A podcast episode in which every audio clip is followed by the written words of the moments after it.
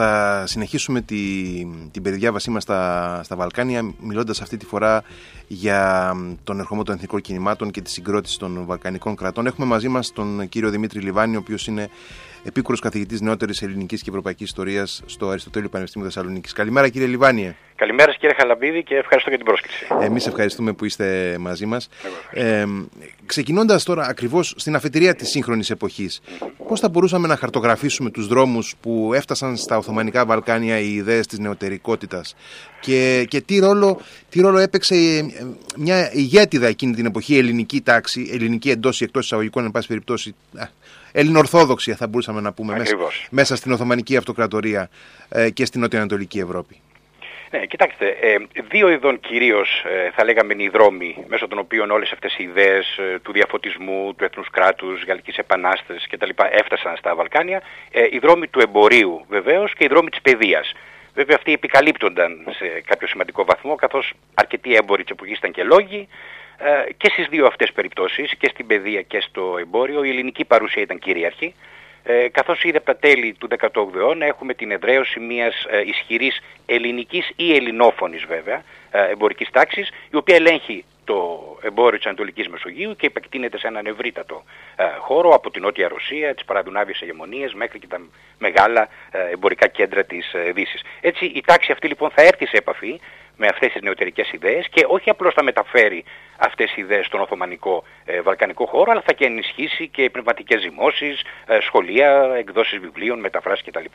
Οπότε έμποροι από τη μία μεριά, αλλά και από την άλλη ε, εκδυτικισμένοι λόγοι, ε, τι σημαίνει αυτό, ε, λόγοι που είτε είχαν σπουδάσει είτε ζούσαν στη Δύση και γνώριζαν ε, ευρωπαϊκές γλώσσες, θα γίνουν και αυτοί ένας σημάντας μεταβίβασης αυτών των ιδεών. είναι βασικό να τονίσουμε, καθώς μιλάμε για τα Βαλκάνια γενικά, ότι ο ρόλος της ελληνικής παιδείας και των ελληνικών σχολείων, στα οποία φοιτούσαν και αρκετοί Σλάβοι, και άλλοι λόγοι, εντάχθηκαν αυτή σε ένα πολιτισμικό ελληνικό κλίμα αν θέλετε και μέσω αυτού οι νέες ιδέες έφτασαν και σε ευρύτερες περιοχές των Βαλκανίων. Οπότε η απάντηση φαντάζομαι στο ερώτημά σας είναι λόγοι και έμποροι ήταν οι δρόμοι α, μέσα από τους οποίους ήρθαν οι ιδέες. Ε, τώρα για την ελληνική ηγέτιδα ε, τάξη όπως λέτε ε, δεν υπήρχε βέβαια μία ε, ηγέτιδα ελληνική στην αυτοκρατορία των ε, Οθωμανών. Υπήρχε βέβαια ένας βασικός θεσμός το Οικουμενικό Πατριαρχείο, το οποίο όμως δεν ήταν εθνικός ελληνικός θεσμός με την ιωτερική έννοια του όρου, έτσι, αλλά ένας θεματοφύλακας μιας πολύ ευρύτερης ορθόδοξης παράδοσης που κάλυπτε βέβαια το σύνολο των Βαλκάνιων Ορθόδοξων ε, Χριστιανών. Από την άλλη, οι ηγετικές ομάδες στον πληθυντικό βεβαίως έχουμε ελληνικές, λόγοι και έμποροι που προανέφερα, προύχοντες Πελοποννήσου, αρματολίτης Στερεά, νησιώτες, φαναριώτες. Αλλά ποιο είναι το βασικό, ε, καμία από αυτές τις ομάδες δεν ήταν ομογενοποιημένα σύνολα και καμία από αυτές τις ομάδες δεν κινήθηκε συντεταγμένα προς τη μία ή την άλλη κατεύθυνση. Αν θέλουμε να φανταστούμε την ελληνική κοινωνία της εποχής, για να κάνω έτσι μία μάλλον πεζή παρομοίωση, θα μπορούσαμε να τη φανταστούμε σε ένα αυτοκίνητο που έχει μεν κίνηση και στους τέσσερις τροχούς, με την έννοια ότι μέρη όλων των ηγετικών δυνάμεων συμμετείχαν στην Επανάσταση, αλλά δεν κινούνταν όλοι οι τροχοί με την ίδια ταχύτητα, ούτε και κινούνταν προς την ίδια κατεύθυνση. Έτσι. Τώρα, εξαιρετική η μεταφορά. Νομίζω ότι ε, απηχεί το πνεύμα της εποχής. Δεν κινούνται όλοι συντεταγμένα προς τη μία ή τη δεύτερη κατεύθυνση. Γι' αυτό και είχαμε εμπλοκές βέβαια και κατά τη διάρκεια ε, της Επανάστασης όπως ε, φάνηκε. Και νομίζω ότι, αν μου επιτρέπετε να, να διακόψω ε, για μια στιγμή, ε, νομίζω ότι και αυτό το σύνολο που ονομάζουμε γενικώς φαναριώτες, στην πραγματικότητα δεν είναι μόνο Κωνσταντινουπολίτε ε, αριστοκράτες, αλλά είναι ε, και σημαντικές οικογένειες από διάφορες περιοχές του Οθωμανικού χώρου. Ε, ε, χριστιανικές, ορθόδοξες ναι. εννοώ οικογένειες που σειραίουν στην Κωνσταντινούπολη και κάνουν εκεί επιχειρήσεις και εμπλέκονται στην, στην διοικητική λειτουργία του Οθωμανικού κράτους. Και, και, και, συνέχεια. Ακριβώς. Και στη συνέχεια στα Βαλκάνια κάνουν και επιγαμίες με ντόπιους ε, άρχοντες κλπ.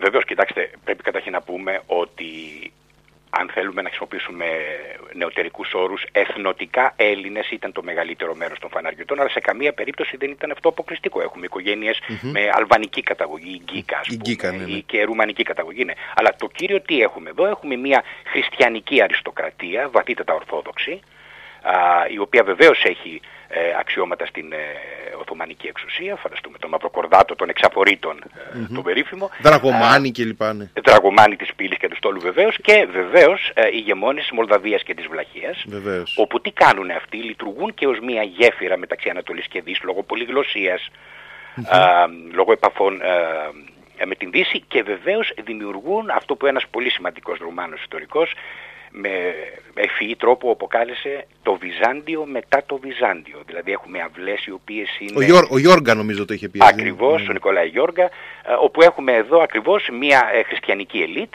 ε, ανοιχτή όμως στη Δύση, αλλά μια υβριδική μορφή ελίτ, που συνεπάρχουν στοιχεία ανατολικά και δυτικά και ας μην ξεχνάμε βέβαια ότι μιλάμε για μια ηγετική ομάδα απόλυτα ενταγμένη στο Οθωμανικό σύστημα. Ιδιαίτερα σε ό,τι την πολιτική του κατάσταση αλλά α, σε ποιο σημείο θέλετε να απαντήσω τώρα; Ναι, ναι, ναι, ναι. Να κάνουμε και ε, στο σημείο αυτό μια χρήσιμη έτσι, διευκρίνηση για, για φίλους που μας ακούνε και δεν είναι ίσως εξοικειωμένοι με την ιστορική πραγμάτευση. Όταν οι ιστορικοί μιλούν για έθνος εκείνη την εποχή, εννοούν, ναι, ναι. εννοούν μια συγκεκριμένη πολιτική οντότητα. Δεν εννοούν ότι δεν υπήρχε πριν από το έθνος μια συλλογική ταυτότητα με διάφορες... Ε, μιλάμε για το nation, το nation. Ε, έτσι, έτσι δεν είναι; Κοιτάξτε, ε, καταρχήν, ε, δεν υπάρχει ανθρώπινη κοινωνία χωρίς συλλογική ταυτότητα. Πολύ σωστά. Ναι. Αλλά τι είναι όμως αυτό το πράγμα; Ε, απλά θα λέγαμε, συλλογική ταυτότητα είναι η απάντηση στο ερώτημα τι είσαι; Ένα ερώτημα που φαίνεται απλό, αλλά δεν είναι καθόλου απλό. Γιατί, Γιατί όπως ξέρετε, η συντηρητική πλειοψηφία ε, των Βαλκανίων που αποτελούνται από απέδευτους αγρότες έχουν το συνήθειο να μην γράφουν τι πιστεύουν, διότι δεν ξέρουν να γράφουν. Οπότε η φωνή τους χάνεται, γιατί, γιατί ακούμε τις μαρτυρίες άλλων που έγραψαν για αυτούς. Και αυτοί, αυτοί οι άλλοι που έγραψαν... Αυτοί οι άλλοι ήταν πεπαιδευμένοι και ναι. έβλεπαν τον ε, απέδευτο αγρότη μέσα από τα ε, δικά τους μάτια και μέσα από τις δικές τους εμπειρίες. Λοιπόν, τι σημαίνει τώρα. Η συλλογική αυτή ταυτότητα λοιπόν, η απάντηση στο ερώτημα τι είσαι, αλλάζει βεβαίως ιστορικά, ανάλογα με την εποχή στην οποία αναφερόμαστε. Τώρα, με τον όρο έθνος, όπως τον αναφέρετε, εννοούμε βέβαια μια ιστορική κατασκευή ποιας εποχής της νεωτερικής, η οποία εξελίσσεται και αποκρισταλώνεται σε αυτό που ο σημαντικός Βρετανός ιστορικός, ο Έρικ Χόμπσμπομ, ο οποίος είναι και πολύ γνωστός ε, και στην ελλαδα ε, η εποχή που αυτός απεκάλεσε ο μακρός 19ος αιώνας. Ποια είναι αυτή η εποχή, η εποχή που ξεκινάει με τη Γαλλική Επανάσταση του 1789 και ολοκληρώνεται με το τέλος του Πρώτου Παγκοσμίου Πολέμου και τη διάλυση των μεγάλων αυτοκρατοριών, Αυστρο-Ουγγαρία, Αυτομανική Αυτοκρατορία κτλ.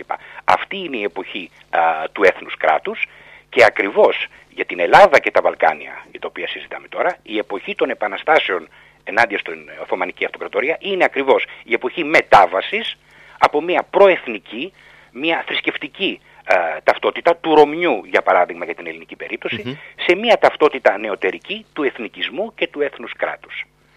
Αυτό βέβαια δεν συνέβη αυτόματα, ούτε όλοι αντιλαμβάνονταν εκείνη την εποχή την έννοια του έθνους, ούτε και αντιλαμβάνονταν πλήρως, δεν υπήρχε ομοφωνία για το ποιος ανήκει στο έθνος αυτό. Οπότε μιλάμε για μια διαδικασία μετάβασης από μια προεθνική θρησκευτική ταυτότητα σε μια νεωτερική εθνική ταυτότητα. Ε, και νομίζω ότι και μέσα στην, στην ελληνική επαναστατική διαδικασία μετά το 1821 ε, βλέπουμε ακόμα και εκεί μέσα αποκλίνουσες απόψεις ως προς το περιεχόμενο του, του εθνικού κορμού, έτσι δεν είναι; Ακριβώς, καθώς ε, εκείνη την εποχή, για παράδειγμα, ο όρος Ρωμιός αρχίζει να αντικαθίσταται με τον όρο Έλλην και ο όρος γένος όπως τον ξέραμε στην έκφραση το γένος των χριστιανών, το γένος των Ρωμαίων, αρχίζει να αντικαθίσταται από την εννιά έθνος, προφανώς και καθώς μιλάμε για μια κατακαιρματισμένη κοινωνία με πολλά ρήγματα πολιτισμικά, τοπικά, κοινωνικά και άλλα, βεβαίως και δεν υπήρχε ομοφωνία για το ποιος είναι Έλληνας, που φτάνει η Ελλάδα και ποιος ανήκει σε αυτήν. Γιατί ξέρετε, το ζήτημα αυτό είναι ζήτημα κριτηρίων. Ποια κριτηρία θέτεις; Αν θέσουμε το κριτήριο της γλώσσας, για παράδειγμα, το οποίο αγαπούσε ο Κοραής βεβαίως, και ο πρώιμος Παπαρηγόπουλος αργότερα. Mm-hmm. Έλληνας είναι αυτός που μιλάει ελληνικά. Μια άλλη κυρίαρχη αντίληψη ήταν η αντίληψη ότι Έλληνας είναι Ορθόδοξος Χριστιανός. Αναφέρω εδώ ένα χαρακτηριστικό το πρώτο ελληνικό ε, το λεγόμενο νόμος Επιδαύρου, προσωρινών πολίτευμα της Ελλάδος, το οποίο το έχουμε τον Ιανουάριο του 1822, περιέχει ορισμό του Έλληνα. Ποιος είναι αυτός; Έλληνες εισήν, όσοι πιστεύουν εις Χριστόν. Και αυτό είναι κάτι το πολύ ενδιαφέρον. Είναι απολύτως βασικό ότι ίσως ο ισχυρότερος δεσμός που ένωνε ε, τους επαναστατημένους Έλληνες ενάντια στον αλλόφωνο, αλλογενή, αλλά κυρίως αλόθρησκο ε, κυρίαρχο, τον Οθωμανό, ναι, ναι. ήταν βέβαια η θρησκεία. Οπότε αυτό είναι πολύ σημαντικό. Έλληνες εισήν όσοι πιστεύουν είναι Χριστόν. Τώρα, ο πλουραλισμός όμως αυτών, αν θέλετε, των κριτηρίων γρήγορα εμφανίστηκε. Στη συνέχεια έχουμε Έλληνας είναι όποιος είναι χριστιανός, αλλά και μιλάει ελληνικά και έρχεται απ' έξω. Και θα φτάσουμε και στο Σύνταγμα της Τριζίνας του 1827, ε, όπου θα έρθει και το εθνοτικό στοιχείο. Έλληνας είναι επίσης και όποιος είναι γεννημένος από πατέρα Έλληνα. Οπότε παρατηρούμε μια διαπάλη, αν θέλετε, ε, τουλάχιστον τριών στοιχείων για τον καθορισμό του Έλληνα. Η θρησκεία και κυρίως η Ορθοδοξία, δεν λέγεται επίσημα αλλά αυτό εννοούμε, η γλώσσα και η καταγωγή. Σε αυτά, στο δεύτερο μισό του 19ου αιώνα, καθώς θα εμπλακούμε και σε αγώνες με τους Βουλγάρους και άλλους Σλάβους για το ζήτημα της Μακεδονίας, θα μπει και ένα άλλο κριτήριο πολύ έντονο. Το λεγόμενο φρόνημα, δηλαδή η θέληση να ενταχθείς σε έναν εθνικό. Η συνείδηση όπως λέμε. Όπως θα ονομάζαμε εμείς σήμερα η εθνική συνείδηση. Ακριβώς. Ναι. Λοιπόν, εδώ έχουμε μια διαπάλη λοιπόν αυτών των κριτηρίων και βεβαίως αντιλαμβάνεστε ότι ανάλογα με το κριτήριο αυξομειώνεται και το μέγεθος της Ελλάδας αν θεωρήσουμε τον τομέα της θρησκείας για παράδειγμα ως τον βασικό, τότε αντιλαμβάνεστε ότι τα σύνορα του ελληνικού κράτους μπορούσαν να φτάσουν να καλύψουν το σύνολο των Βαλκανίων. Όταν μιλάμε βεβαίως για αμυγός ελληνόφωνους πληθυσμούς αρχίζει και μικραίνει α, αυτή η αντίληψη. Σε κάθε περίπτωση έχουμε εδώ μια ποικιλία στοιχείων. Ε, τώρα, αντίστοιχα και σε συνέχεια των τεκτονικών εξελίξεων που οδήγησαν στην ελληνική ανεξαρτησία, έχουμε την εμφάνιση και άλλων εθνικών κινημάτων στα Βαλκάνια. Αναφέρατε κι εσείς ήδη ε, Βουλγάρους κλπ. Ε, και, και σε διάφορες φάσεις αυτά τα κινήματα οδηγούν και στη συγκρότηση των υπόλοιπων Βαλκανικών κρατών. Έτσι, όσο πιο συμπυκνωμένα μπορούμε, με ποια διάδοχη σειρά φτάνουμε εκεί; Κοιτάξτε, ε, μπορούμε και πάλι να παρουσιάσουμε για να εικονογραφήσω, να εικονογραφήσω αυτό που λέω, ε, τον εθνικισμό με την εμφάνιση ενός ποταμιού. Έτσι. Λοιπόν, σύμφωνα με την, παρουσία, με την ε, παρομοίωση αυτή λοιπόν, ο εθνικισμός είναι ένα ποτάμι, το οποίο αρχίζει να αρδεύει, αν θέλετε, μία άνυδρη περιοχή, τα Βαλκάνια, στα τέλη του 18ου, αρχές 19ου αιώνα. Γιατί λέω άνυδρη περιοχή, διότι καθώς ακόμα βρισκόμαστε σε προεθνικές ταυτότητες, τα Βαλκάνια ακόμα δεν είχαν επηρεαστεί από αυτό το ποτάμι. Προσέξτε όμως τι γίνεται. Για κάποιους πληθυσμούς ε, αυτό είναι ένα απλό ήρεμο ποτάμι, για κάποιους άλλους είναι ένα ασήμαντο ριάκι, αλλά για κάποιους τρίτους είναι ορμητικός χήμαρος. Τι θέλω να πω, ο εθνικισμός δεν επηρέασε όλους τους βαλκανικούς λαούς ταυτόχρονα, ούτε είχε παντού την ίδια ένταση. Ε, νομίζω ότι μπορούμε να πούμε ότι ο ελληνικός εθνικισμός είναι μια πρώιμη έκφραση του εθνικισμού στα Βαλκάνια γιατί για λόγους που είπαμε έχουμε μεγάλους δεσμούς με την Δύση, ναι, ναι, ναι, ισχυρή εμπορική τάξη, παιδεία, έτσι είναι ο ελληνικός Αυτά τα στοιχεία λοιπόν κάνουν το ελληνικό έθνος να σχηματίζεται ε, πρώτο χρονολογικά. Τα στοιχεία αυτά όμως έλειπαν στις υπόλοιπες βαλκανικές περιπτώσεις ή δεν είχαν το ίδιο ιστορικό βάθος. Έτσι έχουμε και μερικά παράδοξα. Για παράδειγμα, από χρονολογική άποψη, η πρώτη επανάσταση του 19ου αιώνα είναι η Σερβική Επανάσταση. Μόλις το 1804, πριν την ελληνικη Ωστόσο αυτή δεν ήταν επανάσταση που έγινε με το πρόταγμα του έθνους κράτους και την νεωτερικότητα. Ήταν μια κοινωνική επανάσταση. Την εποχή εκείνη είχε εγκαθιδρυθεί ένα καθεστώς τρόμου στη Σερβία από γενιτσαρικά στρώματα. Είχαμε σφαγιασμό της προχοντικής ελίτ των Σέρβων. Οπότε η επανάσταση τι κίνητρο είχε; Την επαναφορά ακριβώς της Οθωμανικής νομιμότητας και όχι το έθνος κράτος. Βέβαια, η σερβική εξέγερση που μάλιστα εξελίχθηκε και σε δύο φάσεις κατέληξε στη δημιουργία μιας αυτόνομης σερβικής ηγεμονίας, όχι ανεξάρτητης. Και τότε ξεκίνησε και η εθνικοποίηση, αν θέλετε, του σερβικού ζητήματος. Οπότε άργησε λίγο η Σερβία, παρότι έκανε επανάσταση πρώτη. Σε δυσμενέστερη θέση από αυτήν βρέθηκε ο βουλγαρικός εθνικισμός. Έχουμε μια μεγάλη βουλγαρική επανάσταση μόλις το 1876 προσέξτε, 1821. Αρκετά, αρκετά αργότερα. Αρκετά αργότερα. Ναι, ναι, ναι. Γιατί, και το ενδιαφέρον ποιο είναι εδώ; Ο βουλγαρικός εθνικισμός δεν ήταν απλά αντιτουρκικός, όπως ήταν ο δικός μας, αλλά είχε και μια ισχυρότατη αντιελληνική αιχμή. Γιατί, διότι ακριβώς λόγω του κυριαρχού ρόλου της ελληνικής παιδείας ε, σε βουλγαρικές περιοχές έχουμε σημαντική γλωσσική και πολιτισμική αφομοίωση Βουλγάρων στον ελληνισμό ακριβώς λόγω της κυριαρχίας παιδείας και ε, εμπορίου ε, των Ελλήνων, αλλά και υπαγωγής βεβαίως των Βουλγάρων στο Οικουμενικό Πατριαρχείο. Οπότε έπρεπε να συγκροτήσουν την ταυτότητά τους και σε αντιδιαστολή και με την Ακριβώς, ελληνική. Ακριβώς, σε αντιδιαστολή με τους Έλληνες και μάλιστα στα πρώτα σκυρτήματα του βουλγαρικού εθνικισμού, τέλη 18ου αιώνα, έχουμε αναφορές του είδους γιατί Βούλγαρε ντρέπεσαι να μιλάς τη γλώσσα σου, γιατί δεν ξέρεις ότι και εσύ είχες βασιλείς και αγίους; Διαπιστώνουμε λοιπόν εδώ ότι θεώρησαν οι Βούλγαροι και μάλιστα οι Βούλγαροι εθνικιστές ιστορικοί του 19ου αιώνα κατηγόρησαν αν θέλετε το Πατριαρχείο και τον Ελληνισμό γενικά ως αποβουλγαρισμό και βίαιο εξελληνισμό. Βέβαια αυτό δεν, δεν ευσταθεί. Η ελληνική κυριαρχία στα Βαλκάνια ήταν αποτέλεσμα ιστορικών συνθήκων. Δεν υπήρχε κάποιο σχέδιο το 18ο αιώνα ας πούμε να κάνουμε τους Βουλγάρους Έλληνες διότι τότε σχηματίζονταν ακόμα το ίδιο το ελληνικό έθνος. Ωστόσο οι Βούλγαροι το εξέλαβαν έτσι. Συνεπώς αργεί α, η Βουλγαρία να αποκτήσει έτσι ένα αποκρισταλωμένο εθνικό κίνημα και δεν είναι τυχαίο βέβαια ότι η πρώτη μεγάλη έτσι, είσοδος των Βουλγάρων ε, στον εθνικισμό γίνεται μόλις το 1870, αλλά πώς, με την δημιουργία μιας ανεξάρτητης βουλγαρικής ορθόδοξης εκκλησίας, η οποία έτσι απομακρύνεται από το Οικουμενικό Πατριαρχείο και άρα ε, απομακρύνεται από τον εξελινισμό. Βλέπετε δηλαδή ότι οι Βούλγαροι είχαν δύο εχθρούς, και την Οθωμανική Αυτοκρατορία και τον α, πολιτισμικό ρόλο του ελληνισμού. Ε, και τέλος, μια ακόμα περίπτωση επίσης ενδιαφέρουσα είναι η Αλβανία βέβαια, όπου εκεί είχαμε ακόμα δυσμενέστερες ε, κοινωνικές συνθήκες. Έχουμε τρομακτικά ρήγματα στην αλβανική κοινωνία. Ποια είναι αυτά; Έχουμε στο βορρά τους γκέκιδες, ε, οι οποίοι είχαν και φιλετική οργάνωση. Στο νότο έχουμε τους αγρότες τόσκιδες. Ε, έχουμε έναν τριχασμό των Αλβανών θρησκευτικό. Τι σημαίνει αυτό; Στο βορρά έχουμε ισχυρούς καθολικούς θύλακες. Στο νότο έχουμε συμπαγείς ορθόδοξους ε, πληθυσμούς και βεβαίως στο κέντρο μια μεγάλη ε, μουσουλμανική πλειοψηφία. Έτσι, οπότε, ε, αν προσθέσουμε την έλλειψη παιδείας στα αλβανικά, ε, η αλβανική γλώσσα δεν έχει ένα αλφάβητο, γράφεται πότε με ελληνικά, πότε με αραβικά στοιχεία, πότε με λατινικά, δεν έχουμε ισχυρή εμπορική τάξη. Επίσης σημαντικό, Αλβανοί, όπως και Βούλγαροι και Σέρβοι, δεν υπήρχαν τότε στο καντράν, ξέρετε, στην οθόνη των Ευρωπαίων.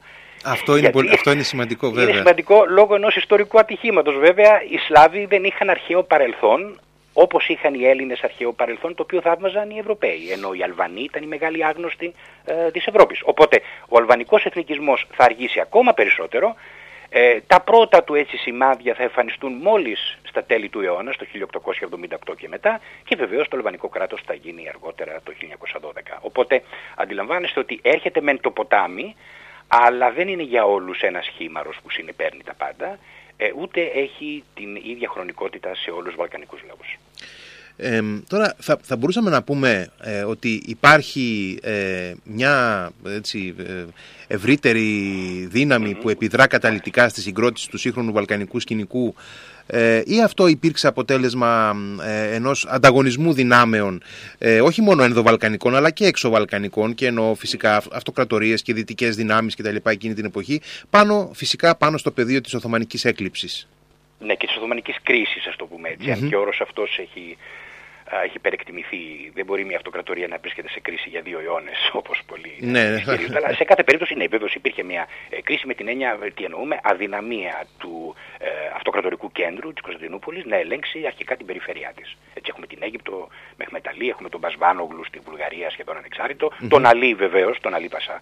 Λοιπόν, έχουμε κρίση. Αλλά ε, δεν υπήρξε βεβαίως μία ε, παγκόσμια δύναμη. Ε, όλο αυτό που αναφέρατε, που εγγράφεται, ε, η ανάδυση ακριβώς και η εξέλιξη των Βαλκανικών κρατών εγγράφεται βεβαίως στο περίφημο ανατολικό ζήτημα.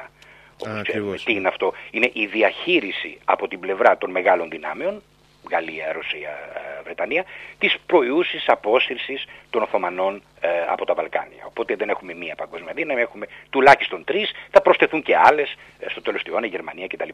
Η Ιταλία για παράδειγμα εκεί με την Αλβανία. Και, ναι, και η Ιταλία, ναι, και αργότερα βέβαια, καθώς η Ιταλία θα γίνει και αυτή θα πετύχει την ενοποίησή της, θα αρχίζει να εμφανίζει και αυτή έτσι, ε, αυτοκρατορικές Ξέρετε, εκείνη την εποχή δεν υπήρχε μεγάλη δύναμη άξια του ονόματος αν δεν είχε απικίες. Οπότε και οι Ιταλοί θα αρχίσουν να στρέφονται ε, σε διάφορα πράγματα. Προσέξτε όμως ένα ενδιαφέρον, μιλάμε για ανατολικό ζήτημα. Τα ονόματα, ξέρετε, έχουν εξαιρετική, εξαιρετικά μεγάλη σημασία. Τι σημαίνει ανατολικό ζήτημα; Όταν εγώ είμαι στην Κωνσταντινούπολη, ε, το ζήτημα των Βαλκανίων είναι το δυτικό ζήτημα. Αλλά ποιος το ονόμασε έτσι, το ονόμασε έτσι βεβαίως κάποιος που μιλάει από την πλευρά του Παρισιού ή του Λονδίνου. Οπότε όποιος μιλάει δίνει και ονόματα και όποιος δίνει και ονόματα ελέγχει κάτι. Γι' αυτό λοιπόν το λέμε ανατολικό ζήτημα.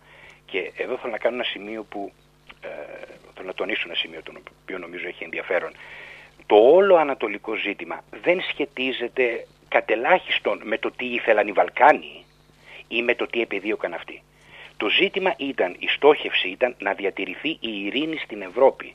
Δηλαδή αυτό που ενδιέφερε τις μεγάλες δυνάμεις ήταν βεβαίως να ελέγχουν η μία την άλλη, αλλά κυρίως να μην γίνει ευρωπαϊκός πόλεμος. Μια ισορροπία δυνάμεων. Δηλαδή. Ακριβώς, ισορροπία δυνάμεων και βεβαίως ε, συσχετισμός δυνάμεων, αλλά με βασικό ζήτημα τα ευρωπαϊκά συμφέροντα. Εξού και το όνομα Ανατολικό ζήτημα που δείχνει μια δυτική οπτική, διότι σε αυτήν ακριβώς την οπτική εγγράφεται το ε, ζήτημα αυτό. Από εκεί και πέρα βεβαίως η κάθε μεγάλη δύναμη είχε τις δικές στρατηγικές επιδιώξεις, μια και μιλάμε για την Ελλάδα ε, για παράδειγμα, αλλά και τα ευρύτερα Βαλκάνια. Η Βρετανία, για παράδειγμα, ήθελε να διατηρηθεί μια ισχυρή Οθωμανική Αυτοκρατορία. Γιατί, Γιατί στο πλαίσιο της τρομερής ρωσοφοβίας που υπήρχε τότε στη Βρετανία, ε, υπήρχε ο φόβος ότι ε, αν διαλυθεί άτακτα η Οθωμανική Αυτοκρατορία, το κενό θα καλυφθεί ε, από τη Ρωσία και έτσι Καθώς η Ρωσία θα ελέγχει χερσαίους και ανατολικούς δρόμους Ανατολικής Μεσογείου, υπάρχει κίνδυνος να χαθεί η Ινδία βεβαίως, η οποία είναι και η μεγάλη έννοια ε, της ε, αυτοκρατορίας. Οπότε για το λόγο αυτό οι Βρετανοί έχουν κυρίαρχη στόχευση να μην δράσουν αυτόνομα ε, οι Ρώσοι στην Ανατολική Μεσόγειο και βεβαίως στην περίπτωση ε, της Ελλάδας.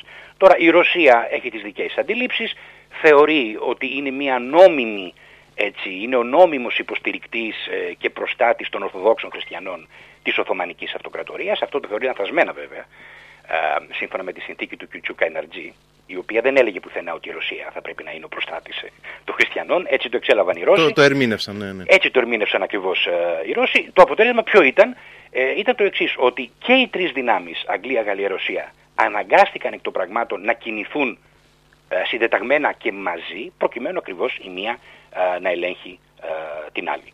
Ε, έτσι, σε κάθε περίπτωση όλες οι συνοριακές διευθετήσεις που είχαμε στα Βαλκάνια, τα ελληνικά σύνορα, από τον Αυρακικό Παγασίτικο μέχρι την ε, ε, παραχώρηση των Ιωνίων, μέχρι τη Θεσσαλία Άρτα του 1881, αλλά και στην περίπτωση της Βουλγαρίας, όλα τα σύνορα αυτά είχαν βεβαίως την έγκριση των μεγάλων δυνάμεων, οπότε έχουν τον κυρίαρχο ρόλο καθ' όλο τον 19ο αιώνα και αν θέλετε μια αυτονόμηση των Βαλκανικών ε, κρατών θα γίνει μόλις το 1912 πια, στον 20ο αιώνα, με, τον πρώτο Βαλκανικό πόλεμο. έτσι, ναι, ναι. Ο οποίος τι έγινε, ήταν ένας πόλεμος των Βαλκανικών κρατών, παρά τις αντιρρήσεις τόσο των ε, Ρώσων όσο και των ε, Βρετανών. Οπότε έχουμε ένα πλέγμα συμφερόντων τα οποία βεβαίως επιδρούν καταλυτικά στο σύγχρονο βαλκανικό σκηνικό. Αλλά κυρίως, αν μου επιτρέπετε να ολοκληρώσω, ναι. επειδή είπατε για μια παγκόσμια δύναμη, αν θα μπορούσαμε να πούμε μια παγκόσμια δύναμη που διαμορφώνει κράτη και έθνη στα Βαλκάνια, αυτή η παγκόσμια δύναμη δεν είναι χώρα, αλλά το, ο λεγόμενος εκδυτικισμό ή εξευρωπαϊσμός. Κάτι που θα λέγαμε εξυγχρονισμό με τα μέτρα της εποχής. Αυτή ήταν η κυρίαρχη δύναμη που επέδρασε παντού. Γιατί, Γιατί όλα τα βαλκανικά κράτη κινήθηκαν, θα λέγαμε, σε δυτικούς δρόμους. Δηλαδή δεν α, δημιούργησαν ε, έθνη κράτη, δημιούργησαν πολιτικούς θεσμούς, ε, σύνταγμα, βουλή, ε, εκλογές, οι οποίες παρά τις λειτουργίες τους, οι οποίες βεβαίως οφείλονται στην διαντίδραση, αν θέλετε, μιας δυτικής ιδέας με ένα μεταοθωμανικό περιβάλλον, παρά τις λειτουργίες κινήθηκαν προς δυτική κατεύθυνση. Φίλες και φίλοι, Ολοκληρώστε παρακαλώ. Ναι, δεν ήταν δηλαδή μια... Ε, αυτό το τονίζω για να ε, τονίσω βεβαίως και τον εξαιρετικά νεωτερικό ρόλο της Επανάστασης του 21, έτσι, η οποία δεν ήταν όπως πολλοί πιστεύουν η Επανάσταση του 21 ήταν το τέλος πολλών των Ελλήνων. Ναι, δεν είναι έτσι βέβαια. Η Ελληνική Επανάσταση ε, και η δημιουργία εθνών κρατών στα Βαλκάνια λειτουργήσε και σε εθνικό επίπεδο αλλά και σε πολιτικό το ζήτημα ήταν όχι απλώς η απελευθέρωση ενός έθνους, αλλά για να χρησιμοποιήσω όρους εποχής, η δημιουργία ενός ευρωπαϊκού πολιτεύματος και μιας ευνομούμενης πολιτείας, η οποία θα είναι χτισμένη με δυτικές ιδέες. Αυτό επηρέασε βαθύτατα. Η Επανάσταση δεν έγινε για την απομάκρυση των Οθωμανών απλώς, αλλά και για την διάλυση του Οθωμανικού κοινωνικού συστήματος. Κάτι βεβαίως το οποίο δημιούργησε εσωτερικά προβλήματα όπως αντιλαμβάνεστε, καθώς οι ελληνικές ηγετικές ελίτ ήταν απόλυτα ενταγμένες σε αυτό ακριβώς το συστημα Οπότε αυτή θα έλεγα ήταν μια, η παγκόσμια δύναμη, αν θέλετε, ιδεολογική, που ε, επέδρασε καταλητικά στο βαλκανικό σκηνικό και σε πολιτικό επίπεδο βέβαια το ανατολικό ζήτημα. Κύριε καθηγητά, ευχαριστώ πάρα πολύ. Φίλες και φίλοι, ήταν ο καθηγητής Δημήτρης Λιβάνιος. Ευχαριστώ πάρα πολύ. Καλή Κυριακή, εύχομαι. Γεια σας.